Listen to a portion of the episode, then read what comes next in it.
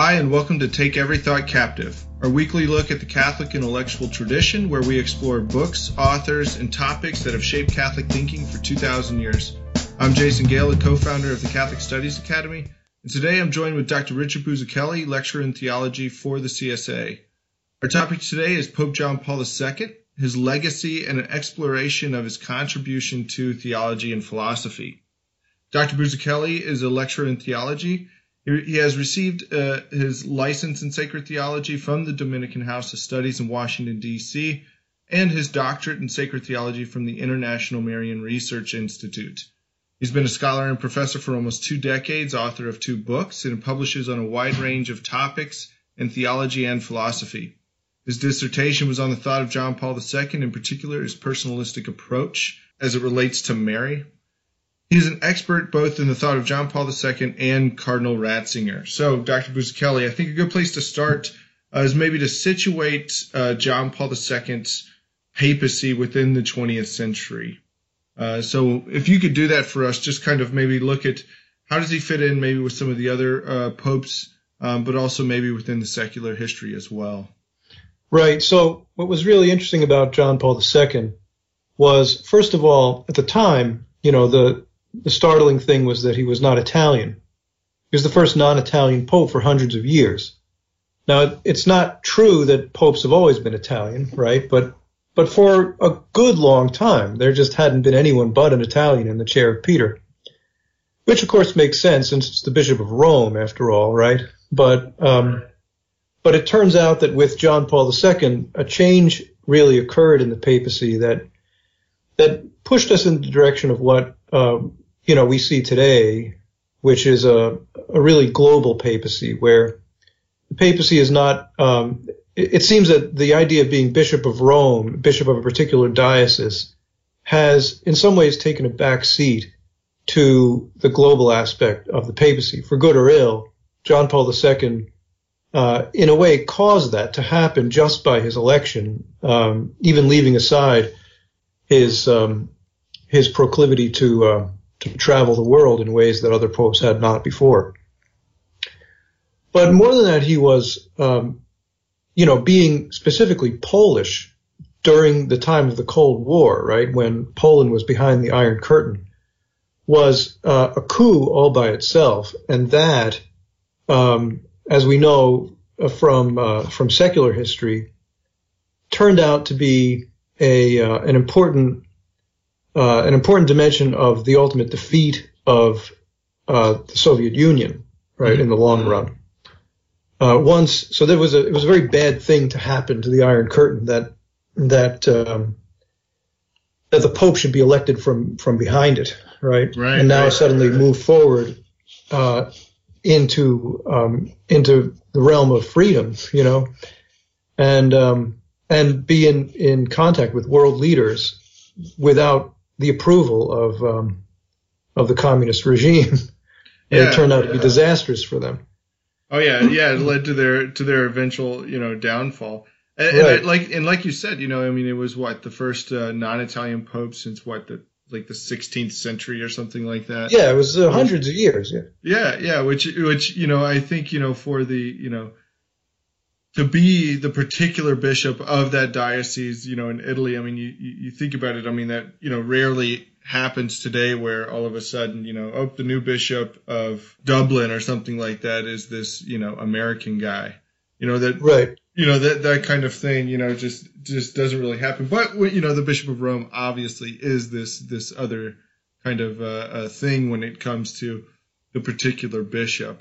Now, with regards to, to John Paul II, within like the kind of the the, the, the string of popes, maybe from mm-hmm. you know Pope Leo the Thirteenth, we could start there because you know Pope Leo the Thirteenth, you know, ushered in you know the uh, the 20th century, and John Paul II ushered in the 21st century. So maybe you know how how does his papacy kind of uh, how is it situated, and how is he maybe you know uh, how does he fit when you look at the the, the collective of the uh, the, the, the popes there the 20th century. How do you think he, right. he fits in there? Well, first of all, he did he did think that that um, God had kind of chosen him to uh, lead the church into the 21st century. He was very clear about that through most of his papacy. Mm-hmm. And I think that that's one of the reasons that, um, in spite of his uh, terrible state of health toward the end, he did not um, retire, right? So, you know, as healthcare has improved in the course of the 20th century, this issue of popes retiring has has kind of come up, right? And sure. not just with uh, not just with uh, with John Paul II, but I think, uh, if I'm not mistaken, Paul VI had had also considered the question. Um, but the um, but it really, you know, it became it was really a pressing issue for um, for John Paul II uh, because, in fact, he had he had reached a point where he was debilitated, but he was persuaded that he just had to um, he had to lead the church through this period. So that's the first thing, right? Is he had this sense of mission to his papacy that um, you know where he wasn't. Um, I mean, I, I, guess you could criticize it and think that he was narcissistic or something. I, I don't think that would be correct. Um, I think I think that you know he figured, well, he's he was chosen to be pope, and now he has this obligation. And as far as the horizon that he sees for it is um, is crossing the threshold of the 21st century. So um, so that was the journey he saw himself to have been on, right? Now the so Leo the Thirteenth, going back to the other end of the century, um, he's the one who gave us what we call the Leonine revival, right? Which was where he um, he called for a renewed study of St. Thomas. And, you know, there was a um, particular historical situation to which that was a response, right? Which was the modernist crisis, which by the time, right now, the modernist crisis is a, is a long lived crisis, right? It goes on. It really started under, um, I want to say, um, Pius IX. And uh, though it didn't have that name at the time, sure, um, it was um, it was the same basic set of problems intellectually, right? Mm-hmm. And um, and so you know, Pius IX had a great deal to say about that particular crisis without naming it as such. It was under Pius IX that the phrase Americanism was coined, and Americanism is a, a kind of precursor, right, to what ultimately became known as modernism. Mm-hmm. Um, but um, but Leo XIII's response to modernism was to recognize that the Catholic Church had by then assumed a sort of defensive posture with respect to the modern world. That um, we had we had absented ourselves largely from philosophical dialogue, at least the philosophical dialogue in which the rest of the world was engaged. And so um, he thought that if if we focused on the thought of St. Thomas, who had these particular qualities, right, of engaging secular sources in his time, um, and being, of course, relatively uh, easy to read. His Latin it's um, simpler than, say, that of Bonaventure or um, Duns Scotus, right? Some of the other people who might have been alternatives. Also, Leo, of course, knew uh, Thomas's thought better than he knew the thought of, of some of the other figures. Sure. So he picked St. Thomas and, um, and thought we should model our way of engagement with philosophy on the thought of St. Thomas. And, um, and when he, you know, so he, he doesn't envision, um, he doesn't envision everybody just becoming a sort of cookie cutter Thomist, right? right? But instead kind of doing what it is that St. Thomas did and learning how to do that from St. Thomas um, as the guide, right? As sort of a, a, a, universal teacher. And so, you know, this this um, that becomes the response that that Leo envisions for the for the modernist crisis is to basically reinsert ourselves into the dialogue, okay, by again doing what St. Thomas did, which was um, reading the sources of the time and actually engaging them, right? If you sort of imagine, right, the principle uh, that Umberto Eck had uh, enunciated uh, back during the time of the Protestant Reformation, right, where he said, um, you don't dispute with heretics, you, you refute them, right? Right. That wasn't the um, that wasn't the approach that Leo then went on to recommend, right? Instead, he thought we really should dispute them.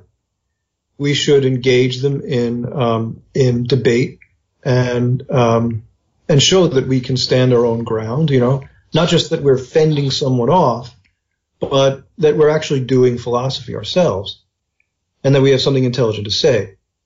John Paul II is very much in that vein, okay?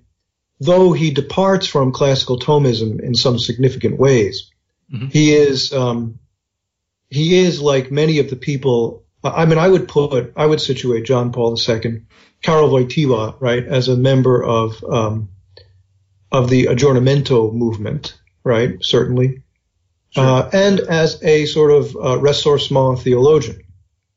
So, um, but the ressourcement movement uh, is originally born precisely out of the uh, Leonine revival, right? It, it is actually born out of people taking Leo seriously and engaging um, engaging the philosophical dialogue and doing what St. Thomas did, which was what?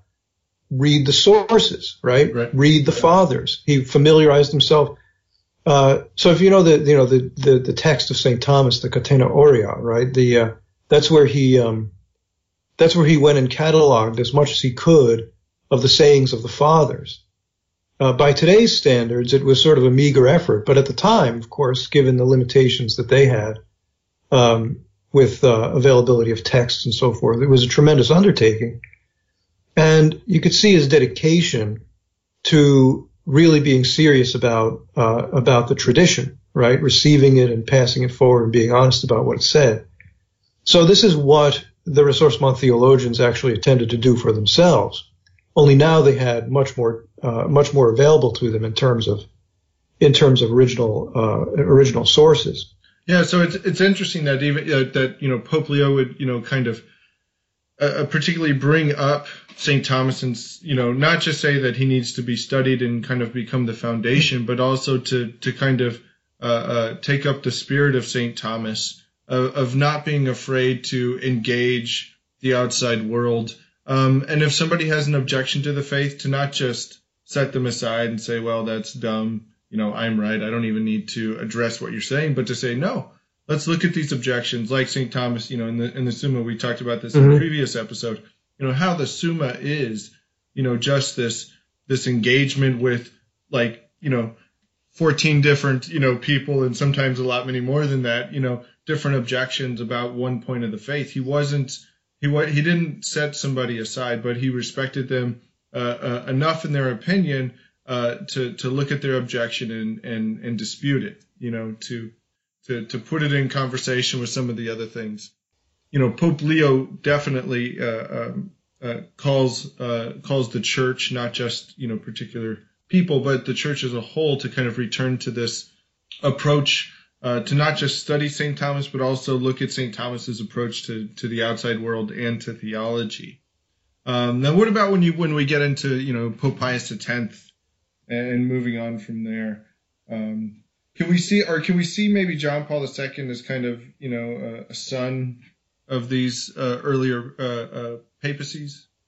I don't know what I would say about his relationship with Pius X. Um, you know, for example, Pius X was uh, oh, yeah. very serious about liturgy, right? And that wasn't, I think we can say that wasn't really John Paul II's strong suit. Uh, he's not really known for, um, you know, great moves in liturgical reform or anything you know, Pius X was much less ready to embrace. Um, he was more, he was far more reactionary, really, against modernism than sure. than Leo XIII was, and even and much more so than um, than Pius IX had been. Um, Pius X was very, I think, um, you know, very rigid when it came to his uh, engagement with the contemporary world. In some ways, you know, you could argue that he's he's mildly um, discontinuous with Leo. You know, he's not nearly as open uh, a pope as Leo was. But Pius XII is a pope, in my opinion, much closer to Leo. than um, than than Pius the uh, tenth was. You know, he's a he's a favorite of um, he's a favorite of many of the strong traditionalists, right? Uh, in fact, if you surf the web and you see um, you find all the sedevacantist um, people out there, right? They usually stop counting popes uh, at Leo at um, at Pius the Twelfth, right? Every every pope after that is mm-hmm. is an anti-pope to them.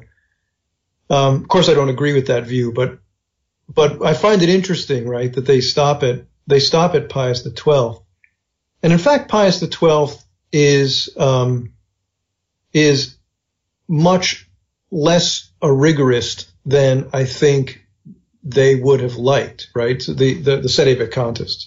For example, there's that um, there's that episode recounted by Henri de Lubac in um, his autobiography, right, his memoirs uh, at the service of the church, where he recounts a dispute, right? So this is a this is a, a, a fairly lengthy manuscript. Um, it's not a complete autobiography, but it it's a memoir in which he recounts the dispute that arose after the writing of um, Surnaturel, right?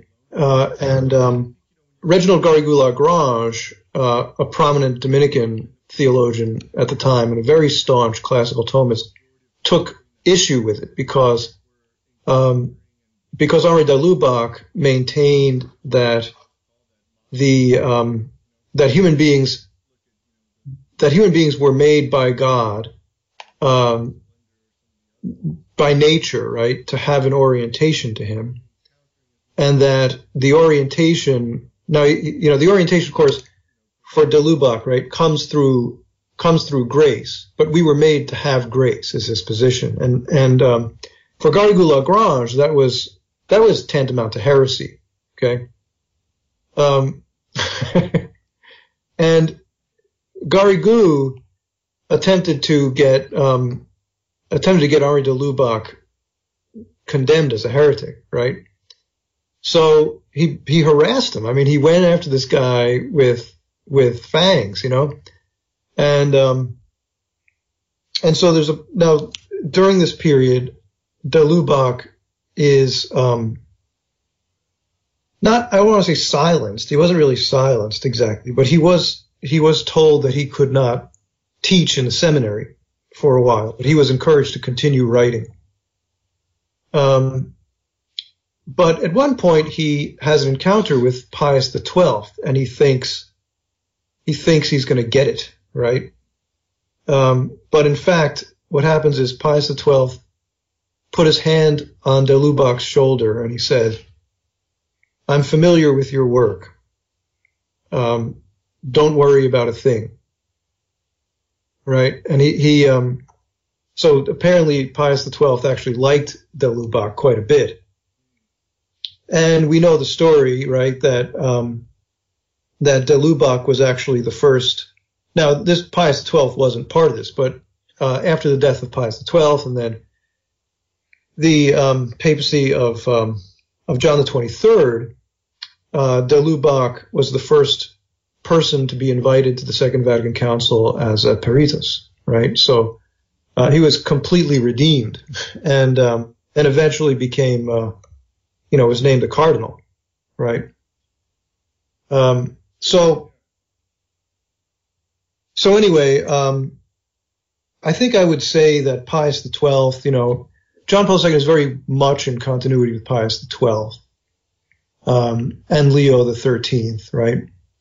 But you know, popes are different people, and and we, I, I guess we have this expectation somehow, sort of mythical expectation that popes are completely interchangeable, right? That they that they um, there's absolute continuity from one pope to another, and that that's not really true, right? Instead, you have to find the continuity, and I think this is um, so. If you approach the if you approach the history of the papacy with, from, you know, with a, a theological habit of mind, right, where you know that there's continuity, and in the continuity is the truth, right, is what it is that that that um, that's enduring, right, in what the church says, then an exploration of the history of the papacy, and not just the history of the papacy, but this would be one dimension of the problem, right?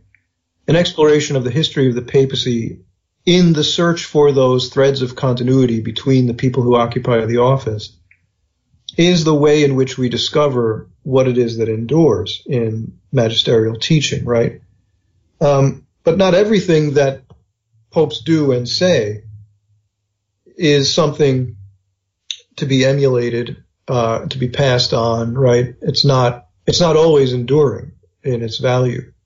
So, um, but there is, but there's always something in, that endures through the history of the papacy, uh, in the long view, right? And there I can, there I think that we can see it. We can trace a thread from, um, really, I would say, tracing back to, to Pius IX, through Leo XIII, through Pius XII, and I would say through um, John the Twenty Third uh, and um, and Paul VI, right, right through John Paul II.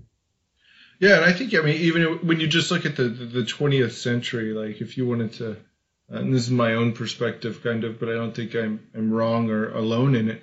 If you were to point to kind of one thing that that the the the majority of popes during that period were we're encountering and, and, and battling, uh, you know, we could just simply just call that modernism. You know, because I mean, even when you t- look at you know the, the, the writings of John Paul II, whether it be you know Veritatis Splendor or some of the other ones, I mean, it was still he was still uh, encountering as much of modernism as you know Pope Leo Thirteenth was, or as you know Pope Pius X. That it was, you know, and now granted, modernism is this kind of umbrella of uh, a whole lot of things that are wrong. But I think, you know, uh, um, kind of that characteristic of the 20th century papacies was that they were encountering this this huge issue of of modernism, and, and not to simply, you know, do everything reactive, you know, but mm-hmm. to kind of, you know, engage it uh, uh, and don't just kind of sit back and, and let it happen, but to, to go out and, and right. And I think this is this is really one of the things that marks John Paul II's papacy, right, is that engagement, it, and not just reaction. Mm-hmm. The one thing that I can um, that I can say about John Paul II is that in um, in some ways, you know, he may have been more more generous to the modern world than the modern world uh, deserved, yeah. right? Yeah. And um, and of course, that's a criticism too that you know was leveled against St. Thomas in his own time, right? yeah, exactly. you know, but what I what I mean by this in the case of John Paul II is that in some ways I think that he you know he took for granted that his interlocutor was a person of goodwill, mm-hmm. and I think that that probably was not uh, entirely correct, hmm. right? there was and is a very strong antipathy in contemporary secularism against the church mm-hmm. and a hostility which isn't really about discovering truth.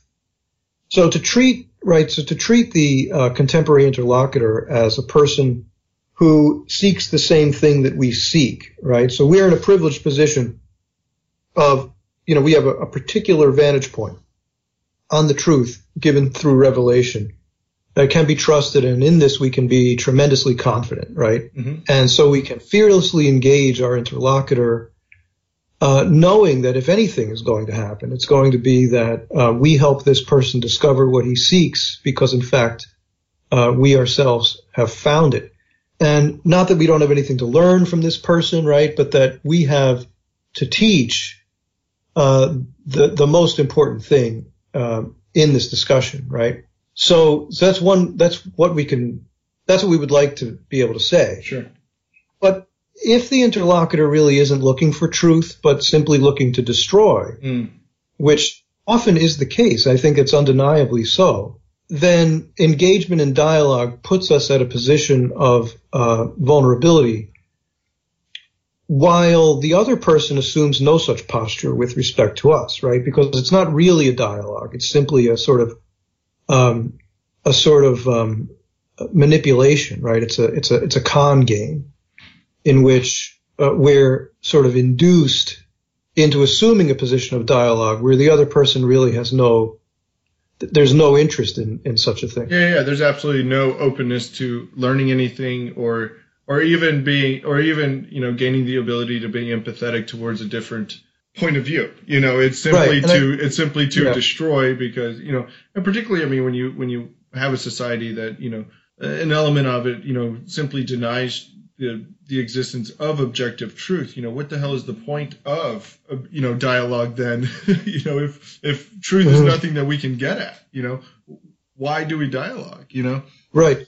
Or even, and this is this is some. So John Paul II recognized this tendency, right? But he he just remained unflagging in his confidence that people can always be um, reasoned with, mm-hmm. you know.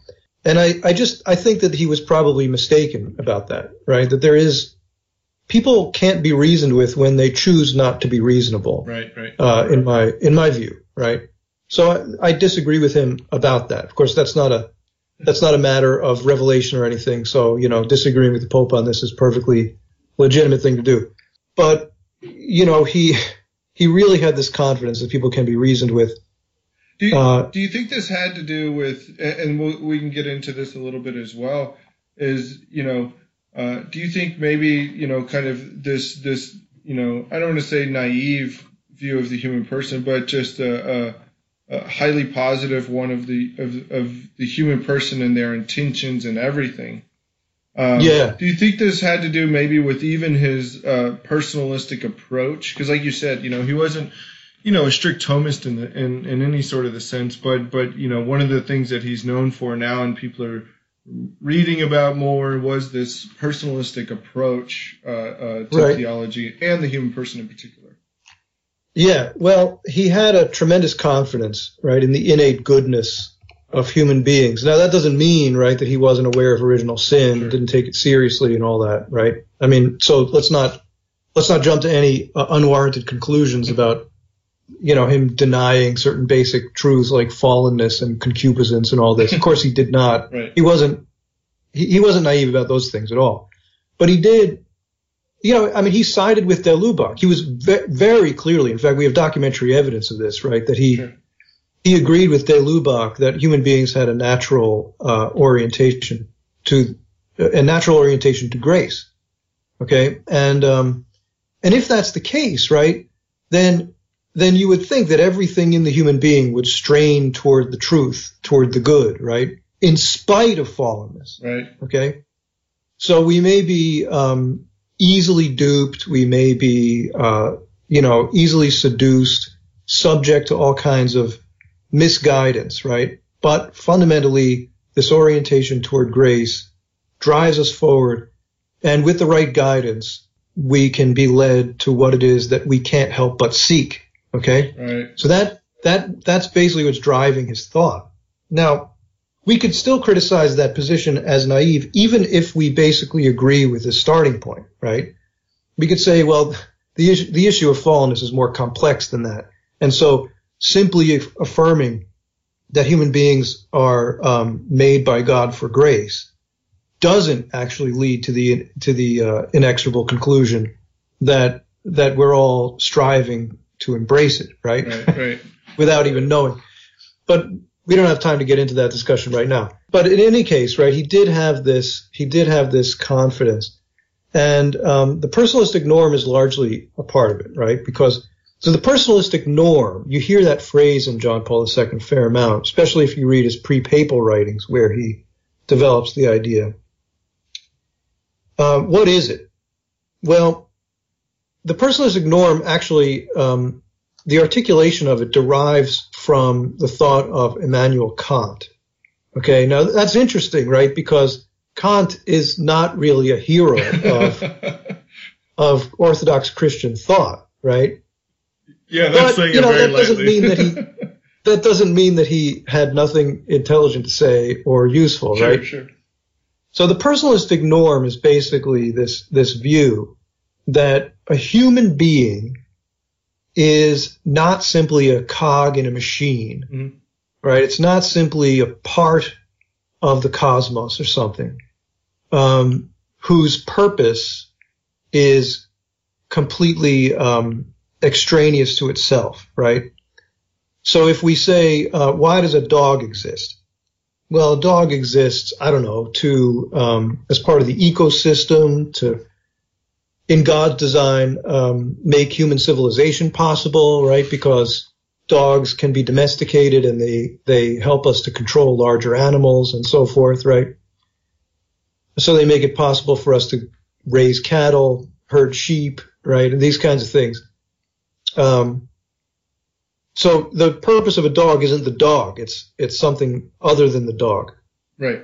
Whereas, right, for John Paul II, the person is an end in himself, and he says that um, a person is to be engaged never merely as a means to an end, but always as an end in himself. And he say he goes so far as to say this, right? And this is the point at which we can see that uh, he, there is a departure from classical Thomism in his thought, Mm-hmm. right? Where he says that um, not even God Himself, right? Not even God Himself can treat a human being uh, as a mere means, right? So, um, so there. I mean, that that's a that's a huge Yeah. that's a really interesting position. Any sentence that begins Uh, with "not even God Himself" is always an interesting kind of. Right, but he literally he literally does say this. Yeah. Uh, it's in it's he says it in um, in uh, Love and Responsibility. Yeah. And I, I I can almost see the page number in my mind. I think it's like page 61 or 62 in the edition that I have. One may disagree with it, right? I mean, you know, you don't have to agree with Saint with uh, with John Paul II, right, about this point. Um, but you know, you also can uh, agree with him, and um, it, it it is from a historical point of view, right? I mean, it is a departure from from classical Thomism. There's no question about that. Yeah, and I think it, you know for the, for those of you that are listening, this is a, a kind of a, a current, uh, not necessarily you know uh, debate, but in some circles it is about kind of the the bringing together or the the interacting between Thomism and uh, John, particularly John Paul II's personalism. There's a couple of books I'll, I'll throw out, or a couple of uh, resources I'll throw out there that are, I think are particularly good. And if Dr. Bruce Kelly has any more, you can feel free to add them. Uh, one of them is uh, uh, Father Norris Clarke's little book, Person and Being. You know, Right. and uh, um, you know uh, he makes the point, and, and I think it's it's interesting. He says about talking about what does he hope to accomplish, and he says uh, uh, to to to graft the self-communicative relational dimension of the person right onto the Thomistic metaphysics of being as extent as existential and a, a self-communicative act. You know, so this this this interaction between kind of the personalistic approach and also kind of the metaphysical realities of Thomism that that, that Thomism brings in uh, uh, it's a it's a very interesting topic and one that is you know right now within the church you know there there's all sorts of study and dialogue going on you know um, there's another speech out there that Peter Kreeft gave talking about personalism and Thomism. I think he I think the title of the speech is like Thomersonalism or some kind of you know kind of Peter Peter Kreeft kind of uh, quip that he that he gave it. But uh, uh, he made the point in there, which I which I thought was you know quite funny and, and right on the money. But he said, you know, who better to you know organize something like kind of this per- personalistic Thomism uh, than a Thomist, you know. So for those that find you know personalism kind of you know lacking definition and lacking form and things like that, he said, who better to organize it than a Thomist? you know, which which I would just completely agree with. Uh, but also, you know, just to you know help our help our uh, listeners out there, it's a really really interesting topic. This uh, this idea of person and being, you know, the the, the interaction of the two. Uh, it's certainly not one that's settled, and I think it's something that you know can uh, really, I think, you know, I think for John Paul II, like you had said, he was really looking to to kind of engage the world in that way and so I think for him, he, he you know he found you know and in whether whether you know in Kant and others, you know saying you know can can this be kind of a starting point? You know can we use kind of this phenomenological method uh, um, as, a way to to uh, uh, you know interact with the Yeah. world in this way? Well, that's another thing we want to we, we should probably talk about a little bit with Yeah, with sure. John Paul II, right? Is was he a phenomenologist? yeah, Okay, And there are some people who think he was not a phenomenologist because they see phenomenology as somehow uh, incompatible with um, classical Catholic teaching. When he, so he was part of the World Phenomenological Society, Mhm. right? So he, he was actually a member of that, right? That organization until until right up until he was elected pope, at which time he uh, he um, resigned from it. Okay, but uh, Hans Kochler, who was a prominent member of that society, uh, knew knew Karol Wojtyła uh, personally, and they had sort of um, you know their work had influenced each other, right? Mhm. Um, so he had a personal audience with John Paul II after the election, and um, and John Paul II said at that time um, that he would have to resign, he would have to discontinue his involvement with the society because of his new responsibilities. But he said, I want you to know that I will always consider myself a phenomenologist. Okay. And that's like the, those, that's the exact, those are the exact words Yeah. according to Hans Kochler. Now you can, of course, you know, you can question whether Kochler is reporting correctly, but I have no reason to think that that uh, isn't an accurate um, representation. Sure. But what is phenomenology, right? Is the real question. I think that the problem here is that many people mistake phenomenology for uh, a substitute for metaphysics. Mm. And Karol Wojtyła never made that mistake. Rather, it's a different stage in philosophical inquiry than metaphysics is. Now, any trained philosopher should know that there are different stages in inquiry, right? Mhm. That metaphysics comes after we've done some other things, right? It's the, you don't just jump right into metaphysics. You first have to, you, you first have to think a little bit about epistemology Sure. right? And h- how do we even acquire knowledge? Okay.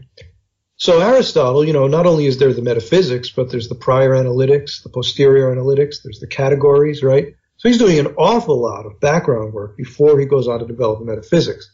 Why can't we say the same thing here, right? What we're talking about is with phenomenology is a method of discovery that forms the basis upon which a metaphysic can then be constructed. hmm So it's an attempt, right, to do this. It's an attempt to turn, how can I put this? To kind of reset the discussion about metaphysics after the events of the Enlightenment. So, uh, first you have Descartes, who begins with this sort of radical um, doubt. Okay, that move changed everything, right? If you think about it, that move changed everything in the way that we in the way that we can even begin to approach metaphysics. Sure. If we're doubting everything away, right, then we're doubting away even Knowledge itself. even the basis upon which we we determine what it is we can know, Yeah. right? Um, so with Hume, then he takes this to its further conclusion. Hume does, right? He's like, hey, uh, René, um, I get what you're trying to do here, but like you want to get radical about doubt. Let's get radical about doubt. Cause and effect. Nah yeah. time? Nah, I don't think so. we don't know any of this, right? How about me, my own existence? I know I'm a bundle of perceptions. In other words, I know I know this moment. That's all that I know. Yeah. I don't know that there was a past. I don't know there's a future. I just know that right now I experience, right? I have this perception. That becomes the foundational point, right, for um, for phenomenology. So Edmund Husserl Mhm. had written his seminal uh, his seminal book, right, in phenomenology. What was it entitled? Cartesian Meditations, right? he's turning back the clock and, and, and he's trying to go back to Descartes and say, okay, okay, let's do this the right way. Let's, let's grant you the doubt because uh, we can't, we can't just pretend none of this ever happened. We have to actually, there have been questions that have been raised, problems that have been identified. Now we have to engage them. So, so let's, um, but let's see if we can do this more carefully than had been done before. Mhm. And let's look deep into the, um, the, the movement that occurs, okay? And this is how Husserl went on to describe it, right? The movement that occurs from phenomenon into proper experience, Okay, so the two ideas, phenomenon and experience, are not synonymous in phenomenology. Do you follow me? Sure. Right. So first we have the sensory stimulation coming at us. Experience occurs, and this is an insight from Kant, right? Experience occurs when the intellect, with whatever structure it brings to the table, not in Kant, by the way, a completely new idea. We see this already in St. Thomas Mhm. and Aristotle, right? That the the the the uh, the thing is known according to the mode of knowledge of the knower, Mhm. right? So um, we bring something to the to the phenomena that shapes that into what we would call experience. And phenomenology is about tracing that movement as carefully as possible, right? Unpacking what's going on as phenomenon becomes experience. That's what it's about, right? Yeah, and I think you know with with kind of that that explanation, you can also see where there can be a varieties of phenomenological positions where you know you Mhm. can you can where you can have this this understanding of phenomenology with you know a metaphysics that's you know uh, similar to St. Thomas. Or you can have it, you know, where it's more along the lines of the skeptics, where, you really can't know anything. So, you know, there. So even within, you know, phenomenology in that way, there are these, you know, varieties. Whether whether you completely deny metaphysical being or you take it into account and say, okay, well, how does this, how does the, you know, the phenomena has to do with the metaphysical being, and from there is our experience. So what is this metaphysical being, both in myself, but also within uh, uh, the, the the phenomena taking place? Right. So, yeah, and John Paul II was definitely in the camp that metaphysics is possible, Sure. right? And, and he, I mean, with Kant, of course, you know, you see the undermining of the very possibility of metaphysics, although Kant thinks that he's preserving the possibility of metaphysics, but in fact, he's kind of defining it away, right? He's, he's turning it into something entirely different. But John Paul II is confident that um, metaphysics, in the classical sense, right, Mhm. is something that can be done. But in order to get there, we have to pass through this phenomenological method. hmm Now, this is an interesting thing too in, in John Paul II, and that is apparently, as we see in Fides et Ratio, he does concede that the old metaphysic that we've been using is in many ways passe, right? That it, it, it is not sufficient to the task of contemporary philosophical discourse. Mhm. And, you know, the, to, to account for everything we've learned, you know, in the past 700 years in terms of, um, quantum mechanics and other things, right? It's just, it, it needs, there needs to be a new metaphysic, uh, according to, uh, John Paul II. And phenomenology is the way to get there, the way to prepare the ground for the development of such a, a metaphysic. Now, does he think that um, the that the classical metaphysic at work in Thomism is uh, useless? No, he doesn't. But it's sort of like working with Newtonian um, physics when you've got quantum mechanics, Mhm. right? Yeah, you could do a lot still with Newtonian physics, right? I mean, if that's all you've got, you're still going to be able to build bridges and skyscrapers and do. You're going to be able to do a lot of things, right? but you might not be able to send a um, probe to Jupiter and or you know to to like Pluto or something and and have it be there exactly when you want it to. Um, so you know there, there's going to be a point at which it can't it no longer serves. In the meantime, we have to work with what we have. So the project, if you remember this in Fides et Ratio, right? John Paul II is encouraging philosophers to recover. This is not an exact quote, but it's, I'm trying to be as accurate as I can be off the top of my head. Sure. To recover for philosophy its its truly metaphysical range. All right.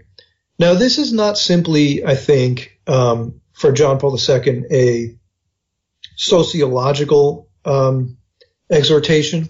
In other words, I wish that you philosophers would start doing metaphysics again but instead that there's a project before philosophy, Mhm.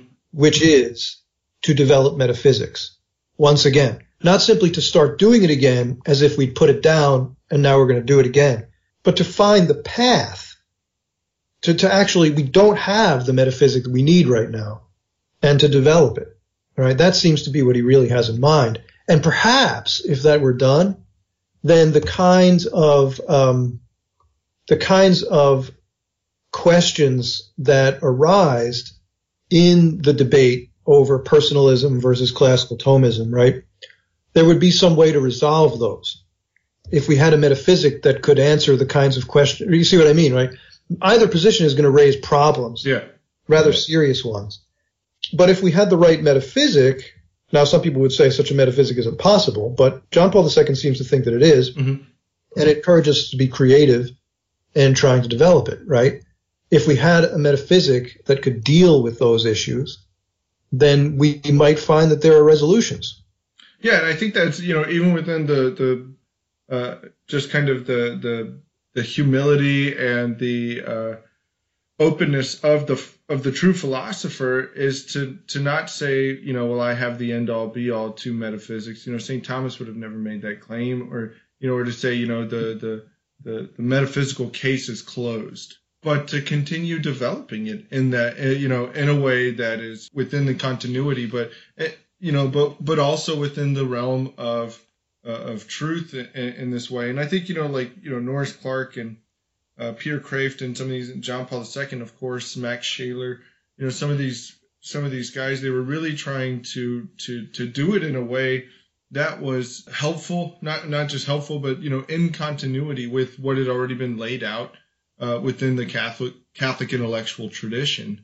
Uh, it wasn't this kind of break that sometimes people characterize it as, um, but but a genuine kind of openness Yeah. to to to the approach of of not just theology, but but the, the, the human person in general. You know? Right. Well, you know, what's interesting is actually about personalism, Yeah. right?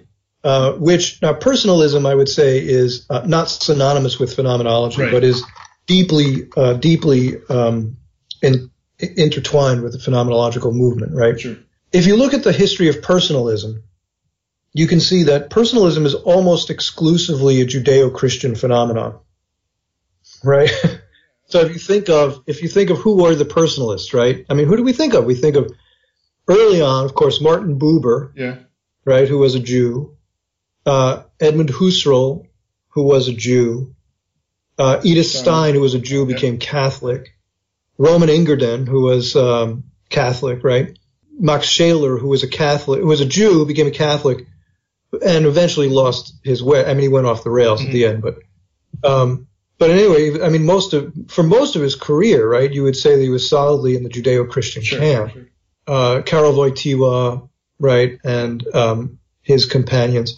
It's heavily right a Judeo-Christian um, movement. Yeah, and I think that's you know something that you know was a big part of John Paul II's legacy, and one that you know we're not going to get into you know his theology of the body or anything, but I think you know like that was a, a, huge kind of contribution to to theology and to philosophy as well, is to to to re- remain open in this way, you know, not to set aside Thomism, not to to kind of go to a as the end all be all kind of attitude, but to say, you know, like Norris Clarke said in there, you know, let's let's let's build on uh, the metaphysical, you know, Thomism. Is there a way that we can come to these realities? Uh, very interesting stuff, and I think for for our, for our listening audience, uh, it is a it is a fun theological rabbit hole that you can get into online uh, when you start looking up personalism, Thomism, and and everything in there. So uh, if you're if you have a few hours to waste, it is it is quite a fun little journey down that rabbit hole. But that does it for us today at Take Every Thought Captive. Uh, check us out at CatholicStudiesAcademy.com. Until then, God bless.